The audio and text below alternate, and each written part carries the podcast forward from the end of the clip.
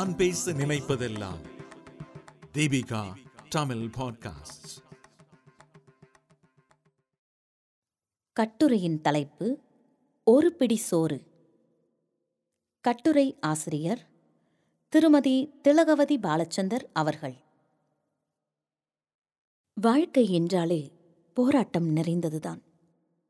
ஒரு சிறிய நுண்ணுயிர் முதல் மனிதர்கள் வரை அனைவருமே போராட்டத்தை சந்தித்து வாழ வேண்டிய சூழ்நிலையில்தான் இருக்கிறோம். நம்முடைய வாழ்க்கைக்கு மிகவும் தேவையானது பணம் என்று நினைத்து அனைவரும் அதன் பின்னால் ஓடிக்கொண்டிருக்கிறோம். அந்த பணத்தை விட மிகவும் முக்கியமானது முதன்மையானது என கருதுவது உணவுதான். உயிர் வாழ்வதற்கு உணவு மிகவும் அவசியம். உணவுக்காக இன்றும் பலர் போராடிக் கொண்டுதான் இருக்கிறார்கள். ஆனால் அதன் மதிப்பை அறியாத பலரும் உணவை துச்சமாக கருதி வீணடித்துக் கொண்டிருக்கிறார்கள். உணவின் மதிப்பை அனைவரும் அறிந்தால்தான் உணவு வீணாவதை தவிர்க்கலாம். ஒரு நாட்டின் வளர்ச்சியும் முன்னேற்றமும் அதன் பொருளாதாரம் கனிம வளம் இயற்கை வளங்களால் தான் நிர்ணயிக்கப்படுகிறது. இந்திய நாட்டின் பொருளாதார வளர்ச்சிக்கு வேளாண்மை மிகவும் முக்கிய பங்கு வகிக்கிறது. நம் இந்திய நாட்டின் மொத்த உற்பத்தியில் இருபத்தி ஒன்பது சதவிகிதம் வேளாண்மை மூலம் கிடைக்கிறது. நம் இந்திய சுதந்திரத்திற்கு முன் தொடக்க காலத்தில் உணவை தேடி மக்கள் அலைந்தனர். அதன் பிறகு தேவைகள் அதிகரிக்கவே மனிதன் வேளாண்மையை ஒரு தொழிலாக செய்யத் தொடங்கினான். தொடக்கத்தில் ஆற்றோரம் நீர்வளம் அமைந்த பகுதிகளில் விவசாயம் செய்ய ஆரம்பித்தனர். அதன் பிறகு பல இடங்களிலும் விவசாயம் மேலோங்கியது. தொழில்நுட்ப வளர்ச்சியின் காரணமாக பத்தொன்பதாம் நூற்றாண்டின் பிற்பகுதியில் நிலங்களை உழுவதற்கும் அறுவடை செய்வதற்கும் போரடிப்பதற்கும் நீராவி இயந்திரம் கண்டுபிடிக்கப்பட்டது. இந்தியா சுதந்திரம் அடைந்த பிறகு விவசாயத்தில் மாற்றம் செய்வதற்கு விவசாய கல்வி விவசாய ஆராய்ச்சி விவசாய விரிவு பணிக்கு சிறப்பிடம் அளிக்கப்பட்டது. பிரதமர் நேரு ஐயா அவர்கள் விவசாய புரட்சிக்கு அடித்தளம் அமைத்தவர். அதன் பின்னர் ஆயிரத்தி தொள்ளாயிரத்தி ஐம்பத்தி இரண்டு ஐம்பத்தி ஏழாம் ஆண்டில் முதல் ஐந்தாண்டு திட்டத்தின் முக்கிய குறிக்கோளாக உணவு பற்றாக்குறையை போக்குதல் மேலும் விவசாய பணி வளர்ச்சி அடைந்து விவசாய கூட்டுறவு சங்கங்கள் தொடங்கப்பட்டன. ஆயிரத்தி தொள்ளாயிரத்தி அறுபது அறுபத்தி ஒன்றாம் ஆண்டு அறிமுகம் செய்யப்பட்ட தீவிர வேளாண்மை மாவட்ட திட்டம் விவசாயத்திற்கு முக்கியத்துவம் வாய்ந்தது. அமெரிக்க விஞ்ஞானி டாக்டர் வில்லியம் கண்டே இந்திய விவசாய சாதனையை பசுமை புரட்சி என்று வர்ணித்தார். விவசாய உற்பத்தி அதிகரிக்க பசுமை புரட்சி திட்டம் ஆயிரத்தி தொள்ளாயிரத்தி அறுபத்தி ஏழிலிருந்து அறுபத்தி எட்டில் அறிமுகம் செய்யப்பட்டது. ஆயிரத்தி தொள்ளாயிரத்தி நாற்பத்தி இரண்டாம் ஆண்டு மாபெரும் உணவு பஞ்சம் வங்காள தேசத்தில் இருந்தது. இந்த உணவு பஞ்சத்தில் ஏறக்குறைய இருபது லட்சம் முதல் முப்பது லட்சம் வரை மனிதர்கள் உயிரிழந்தனர். ஏழை எளியவரின் பசி கொடுமையை உணர்ந்து அனைவரின் பசியை போக்கவும் இறப்போரின் எண்ணிக்கையை குறைக்கவும் எண்ணி புரட்சி செய்தார். பாரம்பரிய விவசாயத்தோடு அறிவியல் விஞ்ஞானம் இணைந்தால் ஈடுகட்ட முடியும் என தீர்மானித்து கலப்பின உணவுப் பொருட்களை உற்பத்தி செய்தார். கலப்பின அரிசி வகையை உருவாக்கினார். இதன் மூலம் மகசூல் அதிகரித்தது. ஏற்றுமதி செய்யும் காலம் வந்தது. உணவு பற்றாக்குறை கொஞ்சம் கொஞ்சமாக தீர்ந்தது. மகசூல் தரும் நெல் வகைகளை கும்பகோணத்தை சேர்ந்த ஆலு சுவாமிநாதன் அறிமுகப்படுத்தினார். தனி ஒரு மனிதனுக்கு உணவில்லையெனில் இந்த ஜகத்தினை அழிப்போம் என்று பாரதியாரின் மொழிகள் கருத்தில் கொண்டிருந்தார் ஆலு சுவாமிநாதன். இந்திய பசுமை புரட்சியின் தந்தை எனவும் போற்றப்பட்டார். பசுமை புரட்சியின் விளைவாக வேளாண்மை தேசிய அளவில் நவீனமயமாக்கப்பட்டது. விளைச்சல் பெருகியதால் இறக்குமதி குறைந்தது. வளரும் நாடுகளுக்கு இந்தியா முன்மாதிரி ஆனது இந்தியாவும் தன்னிறைவு பெற்றது.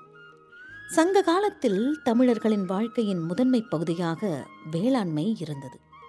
அனைத்து தொழிலையும் விட இதுவே முதன்மை வகித்தது. சமூக நிலையிலும் மேல்நிலையில் இருந்தனர். பல பகுதிகளிலும் நெற்பயிர் வேளாண்மை ஓங்கியிருந்தது. அதுவே மிகுதியாக உட்கொள்ளப்பட்ட உணவுப் பொருளாகவும் உள்நாட்டு வணிகத்தில் பண்டமாற்றுப் பொருளாகவும் விளங்கியது. ஆனால் காலப்போக்கில் இதன் உற்பத்தி குறைய ஆரம்பித்தது. இரண்டாவது பெரிய நிலங்களைக் கொண்ட நாடு நம் இந்தியா. ஆனால் பதினொன்றாவது ஐந்தாண்டு திட்டத்திற்கான அறிக்கை வெளியீட்டில் விவசாய நிலங்களின் அளவு முப்பத்தி ஏழு சதவிகிதமாக குறைந்துவிட்டது என தமிழக அரசின் மூலம் தெரிய வந்தது.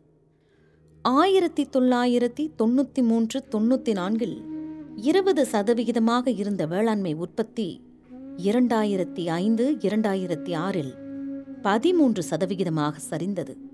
அதாவது இரண்டாயிரத்தி ஒன்றிலிருந்து இரண்டு வரை எழுபத்தி ஆறு புள்ளி எண்பத்தி ஒன்பது லட்சம் டன்னாக இருந்த உணவு தானிய உற்பத்தி இரண்டாயிரத்தி நான்கு இரண்டாயிரத்தி ஐந்தில் அறுபத்தி ஓரு லட்சமாக குறைந்தது.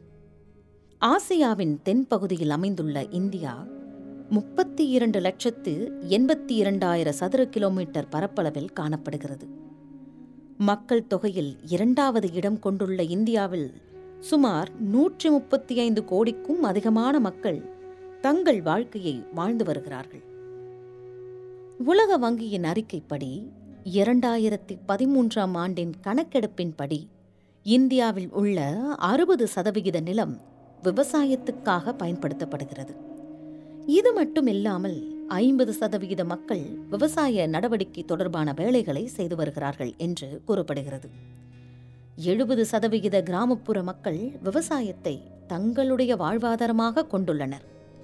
ஆனால் சமீபத்தில் இரண்டாயிரத்தி பதினாறு பதினேழில் மீண்டும் சரிந்துவிட்டது. அதிக விவசாயிகள் வாழும் நாட்டில் மொத்தம் எண்பது கோடி மக்கள் விவசாயிகள் என்று பெருமிதம் கொள்வோம். இதில் வருந்தத்தக்க விஷயம் அதிக கடன் தற்கொலையால் விவசாயிகள் மண்ணோடு அழிந்து வருகின்றனர். இந்த அவல நிலையில்தான் நம் நாடு உள்ளது இப்போது. அந்த காலத்தில் நமது முன்னோர்கள் உணவுக்காக எவ்வளவோ போராட்டத்திற்கு பின்னால் விவசாயத்தை நிலைநாட்டினார்கள். உலக மக்களின் பசியை ஆற்றவும் பாடுபட்டு நெல்மணிகளை உற்பத்தி செய்தனர். ஆனால் தற்போது விவசாயத்திற்கும் உணவிற்கும் பெரியதாக யாரும் மதிப்பு தருவதில்லை. இன்றும் லட்சக்கணக்கில் மக்கள் ஒருவேளை உணவுக்காக போராடி வருகிறார்கள். ஒரு அரிசியை நாம் வீணாக்குவது மிகவும் சுலபம். ஆனால் ஒரு அரிசி விளைய அதிகபட்சம் நாம் ஆறு மாத காலம் பொறுத்திருக்க வேண்டும். ஒரு தாய் தன்னுடைய குழந்தையை பொறுமையோடு சுமந்து எவ்வளவு சிரமத்துடன் மன பயத்துடன் சந்தோஷத்தோடும் குழந்தையை பெற்றெடுக்கிறாளோ? அதே போல்தான் ஒரு விவசாயி நெற்பயிரையும் விளைவிக்கின்றான். நெல் தேர்வு செய்யும் முறையை நம் விவசாயிகள் அருமையான வழியில் செய்தார்கள். அவர்களின் அறிவு நுட்பத்தை நாம் தெரிந்து கொள்ள வேண்டும். இந்த சோதனைக்கு அவர்கள் பயன்படுத்தியது ஒரு சிறிய பாத்திரத்தில் தண்ணீரை ஊற்றி அதில் சிறிதளவு உப்பு சேர்க்க வேண்டும். அதில் நல்ல முட்டையை சேர்த்தால் முட்டை மிதக்கும். அதன் அடிப்படையில் முட்டை மிதக்கும் அளவிற்கு உப்பு சேர்த்து மிதக்க வைத்தனர். இந்த சமயத்தில் முட்டையை வெளியே எடுத்து பின் நெல்களை அதில் கொட்ட வேண்டும். இவ்வாறு செய்தால் தரமான நெல்கள் பாத்திரத்தின் அடியில் தங்கிவிடும். மிதக்கும் நெல்களை அகற்றிவிட்டு அடியில் இருக்கும் நெல்களை விதை நெல்லாக பயன்படுத்தினர். இந்த உப்பு தண்ணீரில் இருக்கும் நெல்லை எடுத்து சுத்தமான தண்ணியில் அலசி நேர்த்தி செய்து பின்னர் நிலத்தில் விதைப்பர். இந்த உயிரோட்டம் உள்ள நெல்கள் வளர்ந்து பதினைந்திலிருந்து இருபத்தி ஐந்து நாளுக்குள் வளர்ந்த நாற்றை நடப்பு செய்வார்கள். இப்படி பக்குவமாக ஒவ்வொரு நிலையிலும் அதை நேர்த்தி செய்து நெல்களின் ரகங்களுக்கு ஏற்ப அதன் அறுவடை காலம் வரை மழை வெயில் மற்றும் பயிர்களுக்கு ஏற்ப நீர் இறைத்தல். இயற்கை உரம் தெளித்தல் பயிருக்கு தேவையான அளவு அளித்து அதன் அறுவடை நேரத்தில் எல்லா கதிர்களும் நெற்கதிர்களாய் கொத்து கொத்தாக நெல் மணிகளை சுமந்து பூமியை பார்க்கும். அழகான நம் மண்ணின் வாசனையைப் போன்று நெல்மணிகளின் நறுமணமும் அந்த வயல் முழுக்க பரவியிருக்கும். அனைவரையும் கவர்ந்திழுக்கும் வாசத்துடன் அறுவடை முடிந்து நெல்லுமிகளை பிரித்து அதிலிருக்கும் முத்து போன்ற அரிசியை எடுக்கின்றனர். இதன் பிறகே அரிசியின் தன்மைக்கு ஏற்ப பிரிக்கப்பட்டு மக்களின் பசியை போக்க வருகிறது. ஒரு அரிசியை தூக்கி எறிய ஒரு வினாடி போதும். ஆனால் ஒரு அரிசியை விளைவிப்பது அவ்வளவு சுலபமில்லை என்று தெரிந்து கொண்டிருப்பீர்கள். பழங்காலத்தில் மொத்தம் இரண்டு லட்சம் அரிசி ரகங்கள் இருந்ததாக கூறப்படுகிறது. இப்பொழுது நூற்றி ஐம்பது ரகங்களுக்கும் குறைவாகத்தான் இருக்கிறது. இப்பதாங்க புதுசு புதுசாக சொல்கிறாங்க அரிசி சாப்பிட்ற உடம்புக்கு கெட்டது சர்க்கரை நோய் வரும்னு சொல்கிறாங்க நம்ம பழக்கத்தில் இருந்த எல்லா அரிசி ரகங்களையும் மருத்துவ குணம் இருக்குன்னு அதுக்காகவே அரிசியை சாப்பிட்டாங்க. கருப்பு கவுனி அப்படின்னு சொல்கிறது ஒரு அரிசி ரகம். இது விளையறதுக்கு நூற்றி அறுபத்தி ஐந்து நாள்லேருந்து நூற்றி தொண்ணூறு நாள் வரை ஆகுமா? இதை சாப்பிட்டா ஆஸ்மா சர்க்கரை நோய் உயர் இரத்த அழுத்தம் கேன்சர் கண் பார்வை திறன் இது போல எந்த பிரச்சனையும் வந்ததில்லை. மாப்பிள்ளை சம்பா நூற்றி ஐம்பதிலிருந்து நூற்றி அறுபது நாட்கள் ஆகும். இரத்த அணுக்களை அதிகரிக்கிறது நரம்புகளுக்கு புத்துணர்ச்சி தருவது நார் சத்து நிறைந்தது. இந்த காலத்தில்தான் அழகுக்காக எல்லோரும் ஃபேஷியல் பண்ணிக்கிட்டு இருக்கிறோம். அப்போல்லாம் இதுக்குன்னே ஒரு வகை அரிசி ரகத்தை சாப்பிட்ருக்குறாங்க அதுதான் கிச்சடி சம்பா. இந்த ரகம் எலுமிச்சை மனம் வீசும்னு சொல்லுவாங்க. தோள்கள் பொலிவு பெறுவதற்கும் முகம் அழகாகிறதுக்கும் இதை சாப்பிட்ருக்குறாங்க உடம்புல இருக்க எல்லா நோய்க்கும் அரிசியையே மருந்தா சாப்பிட்டு வந்தவங்க மன அமைதிக்காகவும் யோகாவுக்காகவும் புற்றுநோய்க்கு கூட அரிசி ரகங்கள் இருக்கு. ஆனா காலப்போக்கில் அது எல்லாமே மறந்தும் போய்விட்டது. பிலிப்பைன்ஸ் நாட்டில் மணிலா என்ற இடத்தில் இருக்கும் நெல் ஆராய்ச்சி நிலையத்தில் அதிக அளவில் நெல் ரகங்களை பாதுகாத்து வைத்திருக்கிறார்கள். தமிழ்நாடு அரிசி ஆராய்ச்சி நிலையம் தஞ்சை மாவட்டத்தில் ஆடுதுறை என்ற இடத்தில் இருக்கிறது. இவ்வளவு அரும்பாடுபட்டும் அவர்கள் சலிக்காமல் விவசாயத்தையே குறிக்கோளாய் கொண்டு வாழ்ந்து வந்திருக்கிறார்கள். உலக மக்கள் அனைவரும் பசியார விவசாயிகள் போராடுகிறார்கள். ஆனால் நாம் அதை கண்டு கொள்ளாமல் நமக்கென்ன என்று இருக்கிறோம்? அவர்களும் கூட இன்று பசியால் வாடும் நிலையில் உள்ளார்கள். ஆனால் நாமோ நன்றாக சாப்பிட்டு உணவையும் வீணடிக்கிறோம். அனைவரும் ஒன்றிணைந்து செயல்பட்டால்தான் நிச்சயம் மாற்றத்தை கொண்டு வர முடியும். அரிசியை அல்லும் பகலும் விளைவித்தார்கள். அண்டை மாநிலங்களுக்கும் ஏற்றுமதி செய்தார்கள். ஆறுயிராய் விவசாயத்தை பேணி காத்தார்கள். இயற்கை உரங்களையே மண்ணிற்கு கொடுத்தார்கள். இயற்கை வழி விவசாயத்திற்கு பாடுபட்டார்கள். ஈர சேற்றில் இறங்கி நெல்மணிகளை விதைத்தார்கள். உண்பதற்கு அமிர்தமாய் உணவளித்தார்கள். ஊர் முழுவதும் பசுமையை காண செய்தார்கள். எளிமையான வாழ்க்கை முறையை கடைபிடித்தார்கள். ஏர் உழுது நிலங்களை தயார்படுத்தினார்கள். தரமான உற்பத்தியை கொண்டு வந்தார்கள். மழை வெயில் பார்க்காமல் உழைத்தார்கள். குடிசையில் வாழ்ந்தாலும் சுயமரியாதையோடு வாழ்ந்தார்கள். ஈடில்லா பொருளாதார வளர்ச்சியை ஈட்டுண்ணீர்கள். ஆரோக்கியமான உணவை அளிப்பதையே குறிக்கோளாய் கொண்டு செயல்பட்டார்கள்.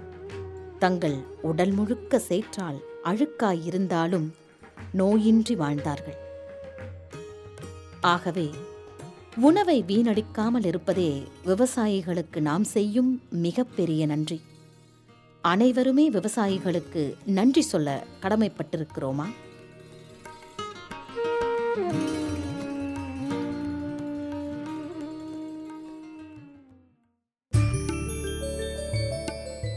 இந்த வலையொலியை தயாரித்து வழங்குவது தீபிகா ஊடக மையம். இணைந்து வழங்குவோர் டான்போஸ்கோ கல்லூரி சென்னை. குரல் வடிவம் அமளி. ஒலி வடிவமைப்பு வின்ஸ்டன்.